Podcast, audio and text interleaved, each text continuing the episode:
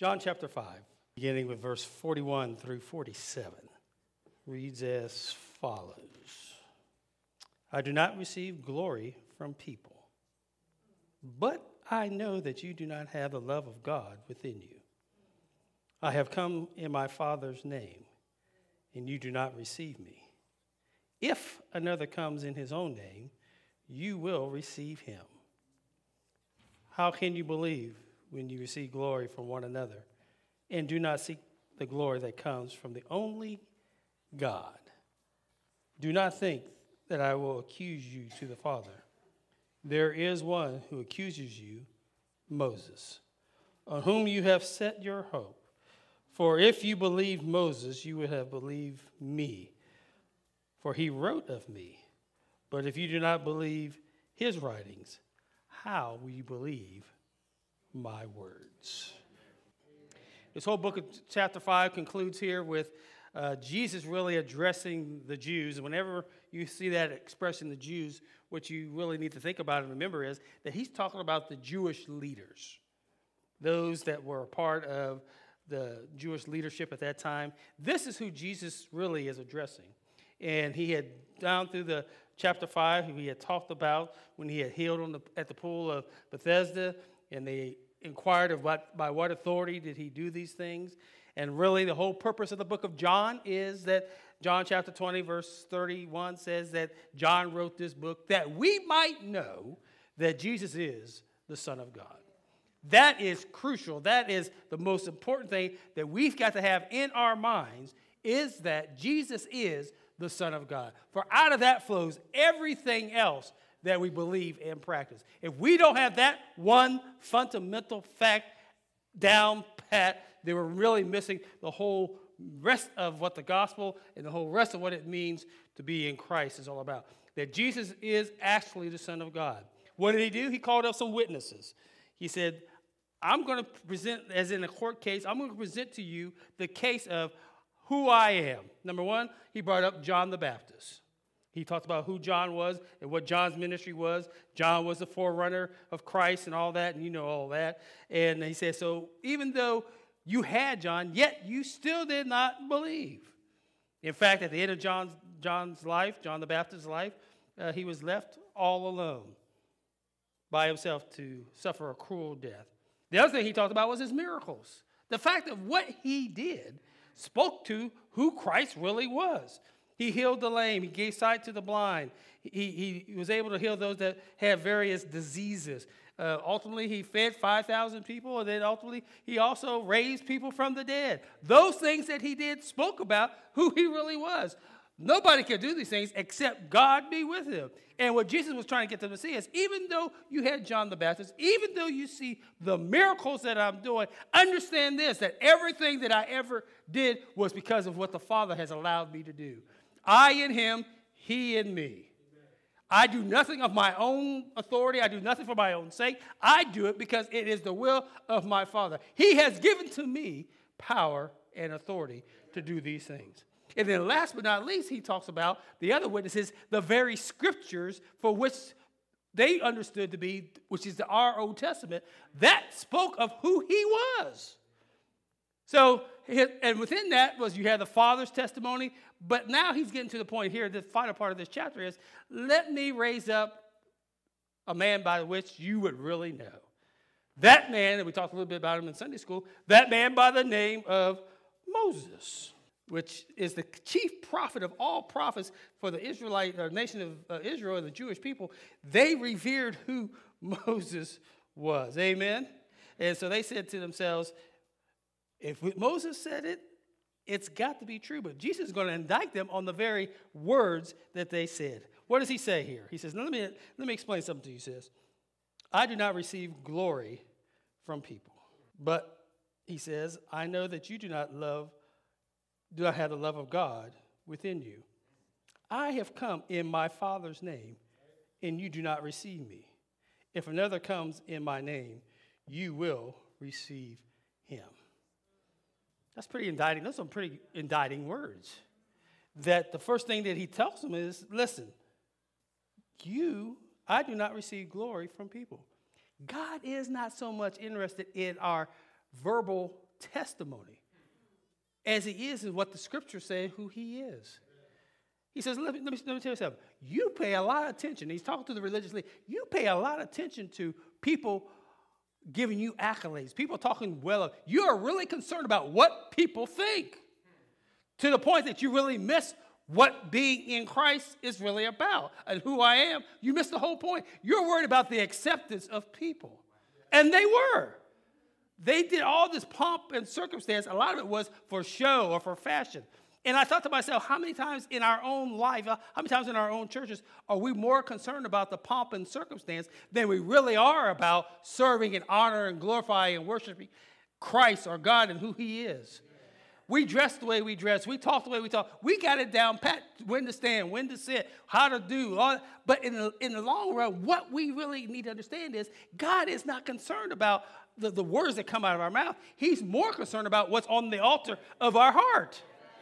It's a heart issue. And what he's trying to get them to see is hey, you're so wrapped up in pleasing men that you forget about pleasing me. And ultimately, it's always about, no matter who you are, from pastor to member to whatever, whatever you do, it's all about pleasing him. And if I please him, if you, listen, you've heard me say this many times. If we please God, we'll take care of everybody else. If I am serving and pleasing God, then guess what? I'll be able to take, take care of the things that are issues in your life.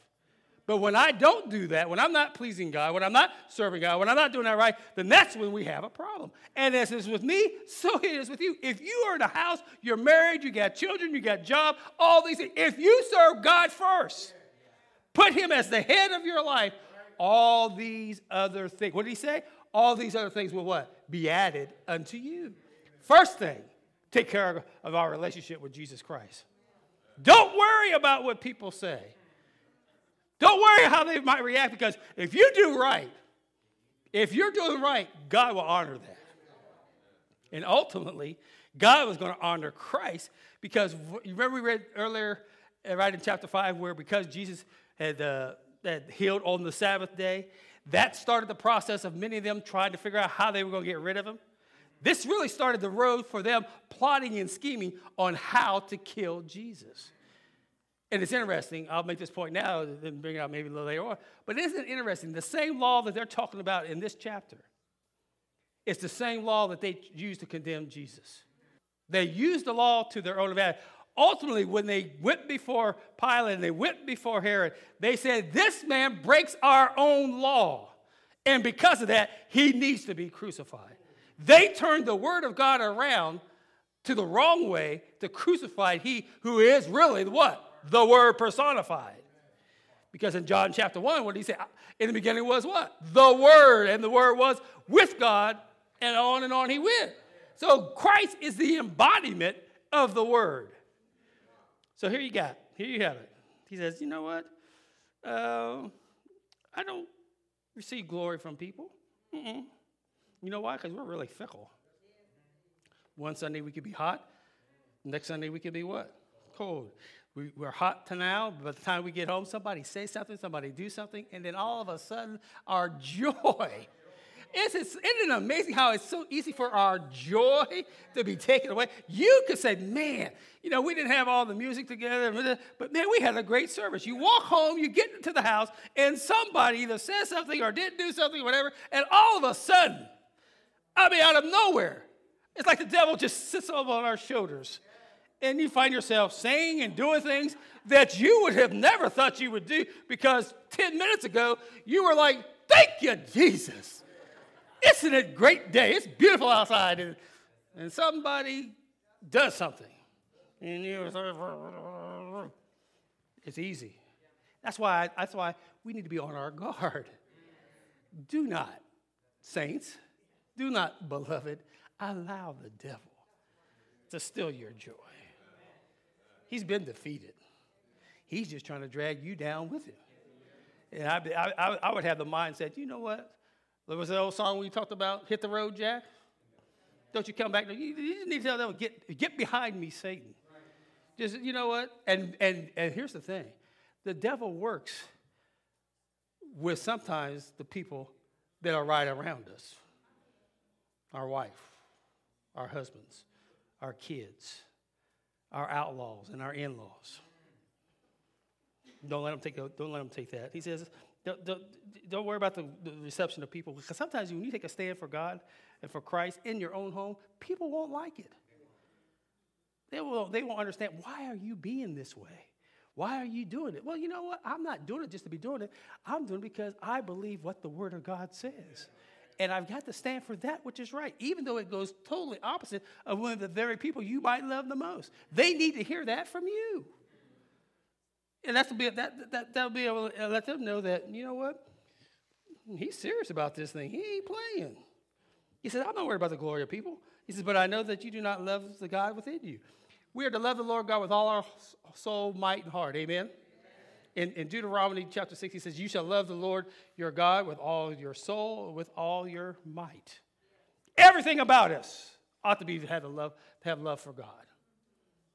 God does not compartmentalize our life, He wants all of you, every single fiber of who you are. He doesn't want Sunday to have you, and then Monday through Friday you do your own thing. No, he wants the whole week. And he, what he says is, You shall love your God with all, underline that, all your heart, and with all your soul. Again, all your heart, all your soul, and with all your might. Everything about you is to be about showing and having and possessing the love of God. Everything. Somebody says, Is that it? You mean everything? I mean everything. Why do you wear what you wear? Why do you do what you say? Why the words that come out of your mouth? Why do you travel here? Why do you go there? Every, God wants it all. Bathe it all. Say, Lord, I'm getting ready to do this. Okay. Did you bathe it in prayer? Is this, is this what you want to do, or is this what I want you to do? And see, we don't approach life like that. Very few of us do that. We just live life on a whim. We just live life as it happens. That feel, oh, I think I want that, and then we just go do it. Or I want to, and then after we do it, then if it doesn't work out, then we go, oh God, what have I done? Lord Jesus, what? well, that's kind of late in the ball game. Put it first before Him. He says, you don't really love me, and they did not really love Him. And to him, he's talking about is God. The Old Testament scriptures, with all, listen, with all that God did for them, how did they miss it? How could they miss it? He delivered them. He blessed them. He walked them through the wilderness. He, he, all the things that God blessed his people, the nation of Israel. How in the world have they missed it? How did they miss it? They missed it the same way you and I miss it. What has God done for you? Look what God has done for you. Not, don't worry about your neighbor. Just close your eyes for a moment and think about what the Lord has done for you and how fickle you and I are how inconsistent you and I are. You don't need to ask the question how they miss it. You need to ask the question how you and I miss it. They miss it because of our human nature. He says, You don't have the love of God within you. He says, Now let me, let me tell you something. If I come in my Father's name, and he did. If I come in my Father's name and you do not receive me, if another comes in his own name, you will receive him. He came to his own, and what? His own received him not. And Jesus let, let us know all throughout the scripture. He says, Listen, I am the light of the world. But what's the problem? Men love darkness rather than what? Light. The, the proclivity of man is not to be drawn to the Savior, but be drawn to our own selves. That's, that's, that's who we are. Don't, don't make the mistake that you think people are basically good because we're not good. We're evil. We're bad. There is no good in man whatsoever. Somebody says, but people do good things. That's not the point. Doing good things does not get you anywhere. You ought to be doing good things just because it's the right thing to do. But doing good things does not buy you a ticket into heaven. What gets you into heaven is a changed nature in Jesus Christ. And we got this thing bent. We think because people are, we think people are basically good. No, we are not. In the eyes of God, we are wretched. We are dirty. We are filthy. There is none righteous. No, there is none that seeketh after God. Uh, our natural proclivity is we draw away from God rather than draw to God. That's just who we are by nature. That's why the miracle of the new birth is so great. What did Nicodemus do when he came to Jesus by night? He recognized one thing. He, told, he said to Jesus, Guess what? I know that you're a man from God because of the things that you do. I recognize who you are by what you have done. That's what we need to do. What we need to recognize who Christ is by the things that he has done and is doing, even if it's in your or my own life. That speaks of who he is. And then Jesus said, Okay, let me explain this to you. You must be. Not you could or might. You must, Nicodemus, you must be born again. Saints, beloved, I'm telling you and I, we must be born again. Have to be. You have to be born from, and that uh, born again means being born from above. God has to work a work of grace in your heart and in your mind that changes you from the old way to the new way. And without that, you are lost, a sinner, and on your way to hell. It's a change, a changed mind. And the problem we have today is we're saying, I think. No, you need to know that the Lord has changed you. You need to know that He has worked in your heart and on your mind to say, Lord, it's no longer my will, but your will be done. And guess what? In our life, sometimes the cross we have to bear is a heavy thing to say, a heavy thing to bear. Don't take lightly coming to Jesus. It's going to be a picnic because it's not. What's the cross that you have to bear? What is it that's in your life that you know and I know that's not right that we have to say, Lord, I, I, I, I know what I need to do. I know what I ought to do. I know what you want me to do. But the price you're asking me to pay is too great. Amen. But if that's what he wants you to do, guess what? He'll give you the strength to carry whatever it is that makes up that cross. And that could be anything, a whole lot of things. You know, I think about those of those who who are who have to take care of loved ones and stuff. That's a that's a heavy that's a heavy responsibility. It's not an easy thing. Some of you've done it before in your own in your in your life, where you've had loved ones or, or people in your life that were sick and or de- declining years, and you had to take care of them. That's not an easy thing because you have to take the cross that you have to bear is you've got to watch the process and also you've got to be able to, to uh, this for lack of a better word put up with some of the craziness that goes on and there is some craziness.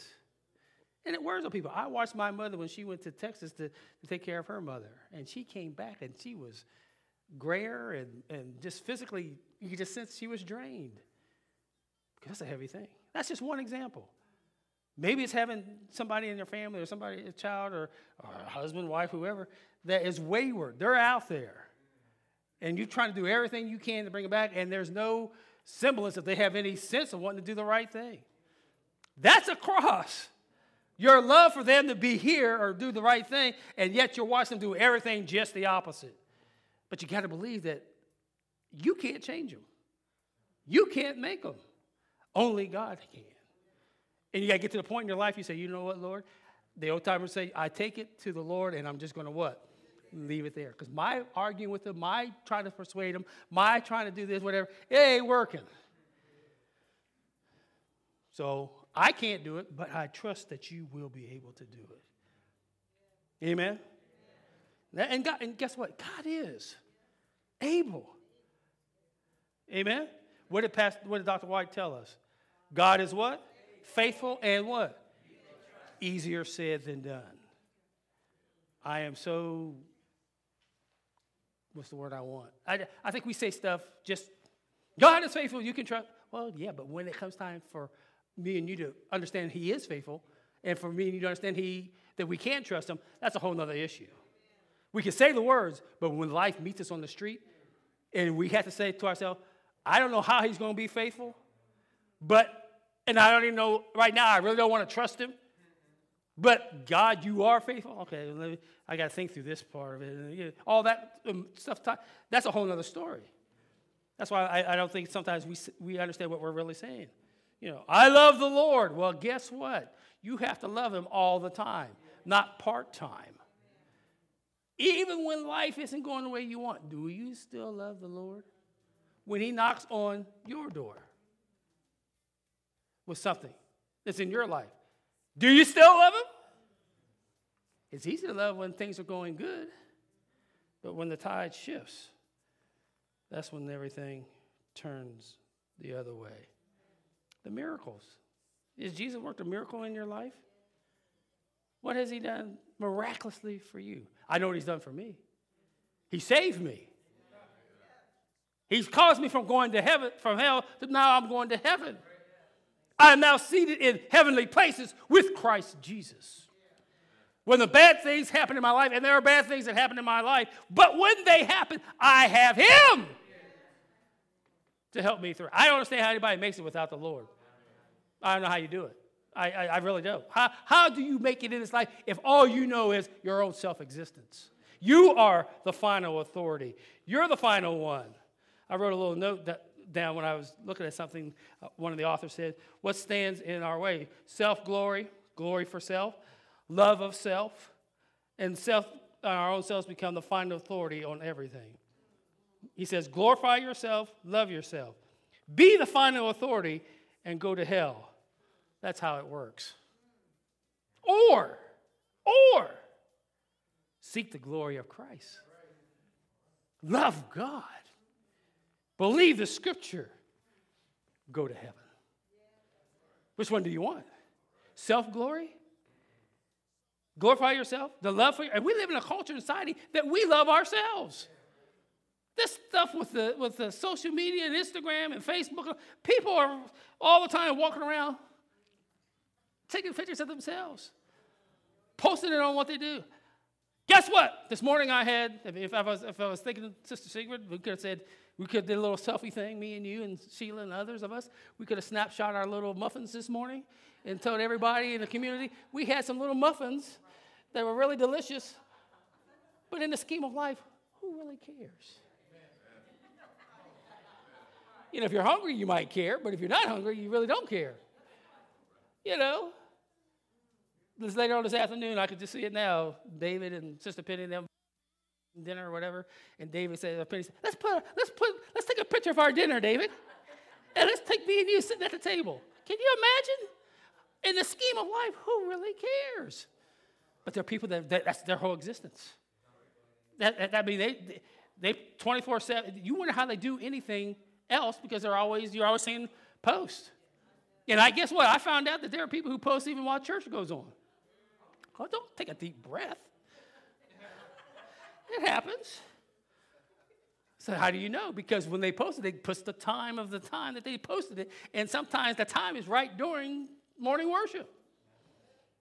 And I'm like, well, they got time to do that. I don't expect them to have a time to raise their hands and glorify God. Amen. He says, ah. He said, but if I come, that's what? You know what? Bottom line is what Jesus is trying to say is look, if somebody else comes to comes, you're going to believe him. We would rather be everything, anybody and everybody but Jesus. He says, by the way, somebody else comes in his own name, oh, you'll receive him. And we have, and we do. Jesus came and people, we, we killed him because we didn't want to hear the message that he was trying to say. He said, By the way, I am the way, the truth, and the life. You can't come to the Father but by me. And that's not what we wanted to hear. But there's got to be another way. No, there's only one way. And they, they couldn't receive it. They did not want to believe that he was the Son of God. He says, how can, how can you believe when you receive glory from one another and do not seek the glory that comes from God, from only God? You don't believe, you don't believe in who I am. That's why I had to spend trying to tell you, John the Baptist talked about me. The scriptures talked about me. The miracles I did talk about me. And guess what? You still do not believe. Don't be hard on those people. Look at ourselves. Do we really believe that Jesus is the Son of God? Do we really? And then he, then he closes this out by, by saying, okay, I'm going to bring up somebody that, guess what, you're, you're going to be, able to know about. Moses. The guy, the prophet that you raise up so, the one that you talk about so much. Moses. He says, by the way, just, just, just so you know, he says, do not think that I will accuse you to my Father. Jesus didn't come to accuse us, he came to be our Savior. He came into the world to save us from our what? From our sins, not to accuse us, but to save us. He said, Do not think I will accuse you to the Father. There is one who accuses you, Moses, on whom you have set your hope. You put all your hopes on Moses and what Moses wrote, which was the Old Testament. And guess what? By his words, you're going to be accused and condemned. He says, For if you believe Moses, now, wait a minute. You're raising up Moses. You talk about Moses. Now, if you would have believed Moses, guess what? You would have believed me. Why? For he wrote of me. But if you do not believe his writings, you won't believe my words. No. No. You talk about Moses, you raise up, you talk about the Old Testament, the, the law, what he wrote in Pentateuch and all that. You raise that all up. You spent all kind of times searching the scriptures, looking at the scriptures, counting the number of words, every jot, every. T- you did all that, and guess what? Even though you did that, you missed the God of the Word. That's why it's not impressive to say, I study and know my Bible. That's good. But do you know and do I know the God of the Word? Not just the Word of God, but the God who wrote it. Because if you and I know the God of the Word, our lives would be so much better. Because in Him, we have life, and we have life more abundantly. You and I cannot approach the study of this Bible and not have our lives changed. I hear many times in our conversations in church around here, I hear many things, times people say, things to the degree that, you know, just coming to church, I have been made different. I hear, I hear the conversation. I know, I know what it's like to be the people who just every now and then come. I, I get, because I, I was out there once. I get that. But I don't buy that. That's the sole total, sole total sum of who we are. You know why? Because for some of you who say that, you're now different. Okay? But what made the difference in your life? Here's the key you may be a Sunday morning glory, and we don't even have those anymore. I mean, there was a time, and, and uh, I, my theory be proved out this coming next week. Next week's Mother's Day. There was a time, there was a time, whether you were part of church or not, there was a time that people would come just because mama was in church. Out of respect to mom. They didn't go to church, they could care less about church.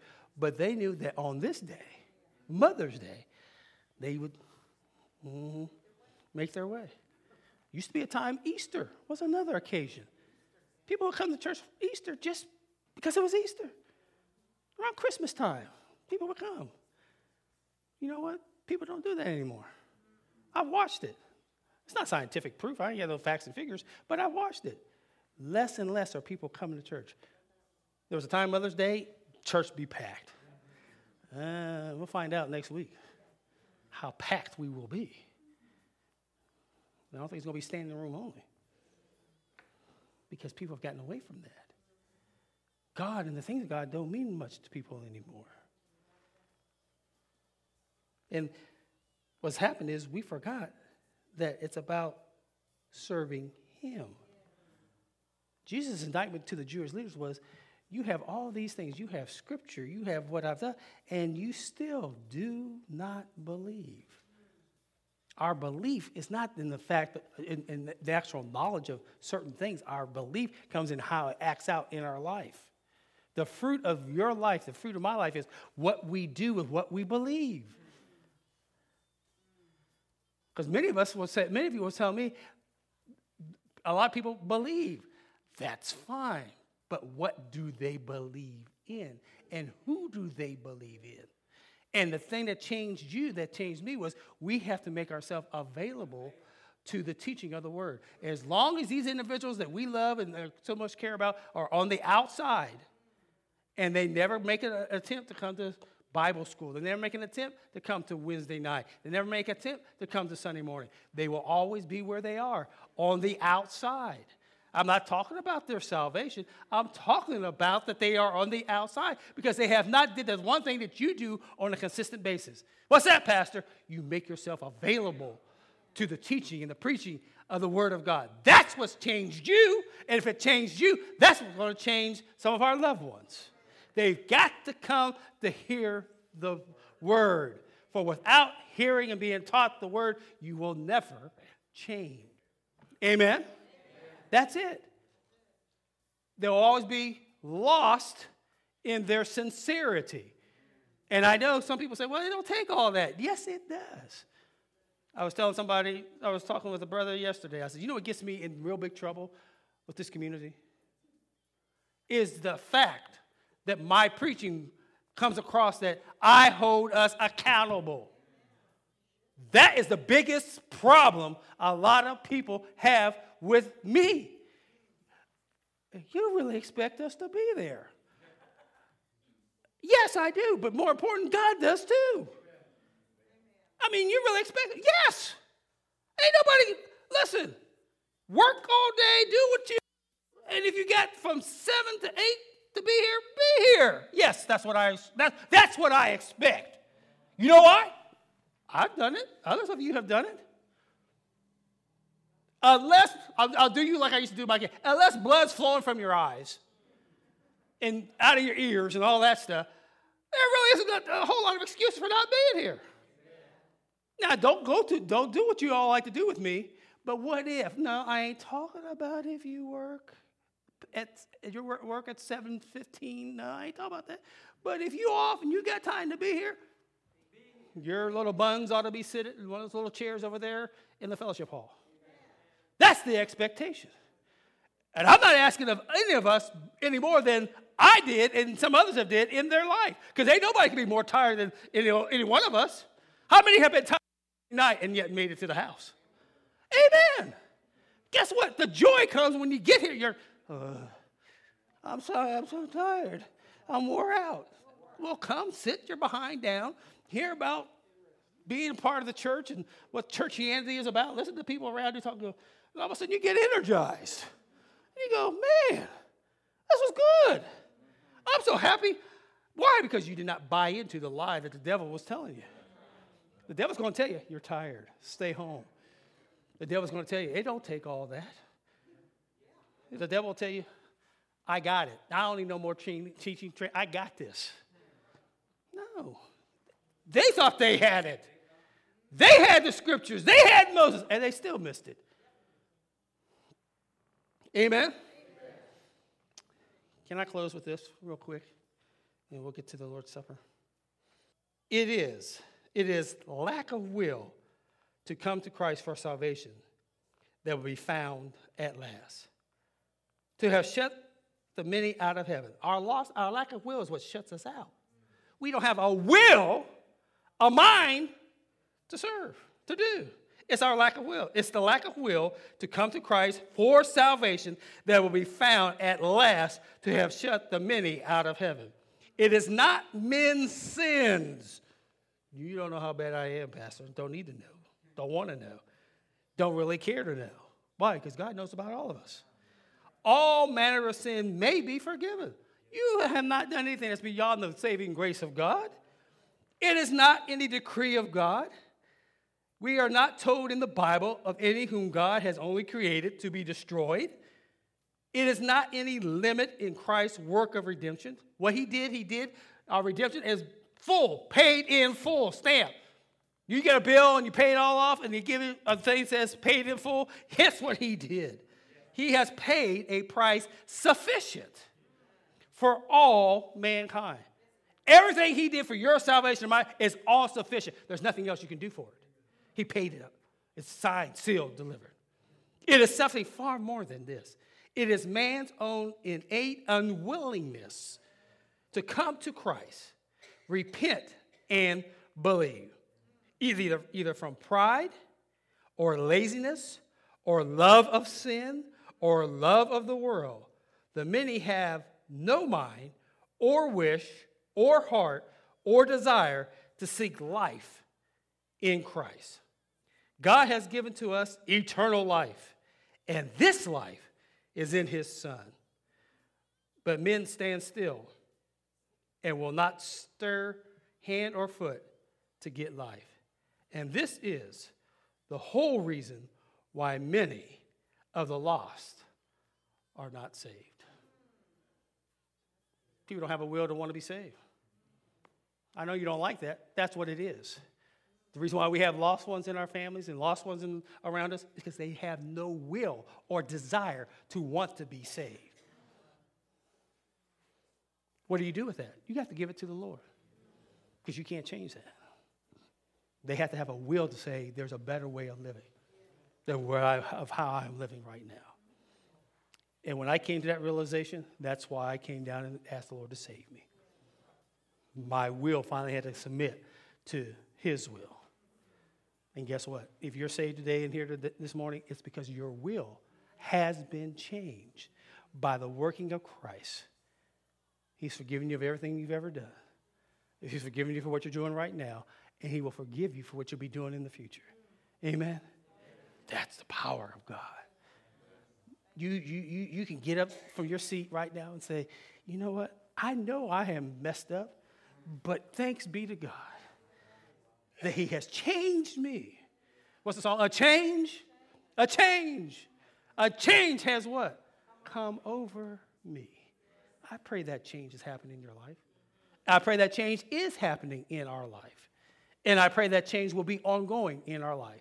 If you can look back on yourself, in your walk with the Lord, and understand that you and I have not progressed beyond where we were back the day we came down the aisle, that's a problem with your birth because we ought to be growing.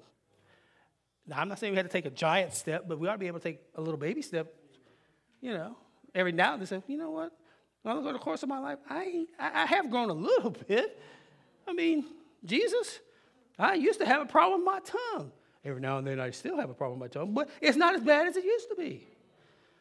I used to have, like, like we understand, I used to have a critical spirit. But I ain't got, well, you know, people come in, what she got on today? What's she wearing? You know, well, no, now, you know, I'm, I'm able to handle people a little bit better. My mouth doesn't shoot off like it used to. That little thing that used to put in my mouth, it doesn't have a big draw on me. See, people, we worry about that you know, I, I, I, drink beer, I drink whatever, or I drink cigarette. Well, that's, that is a symptom. That's not the main thing. It's a symptom of our sin.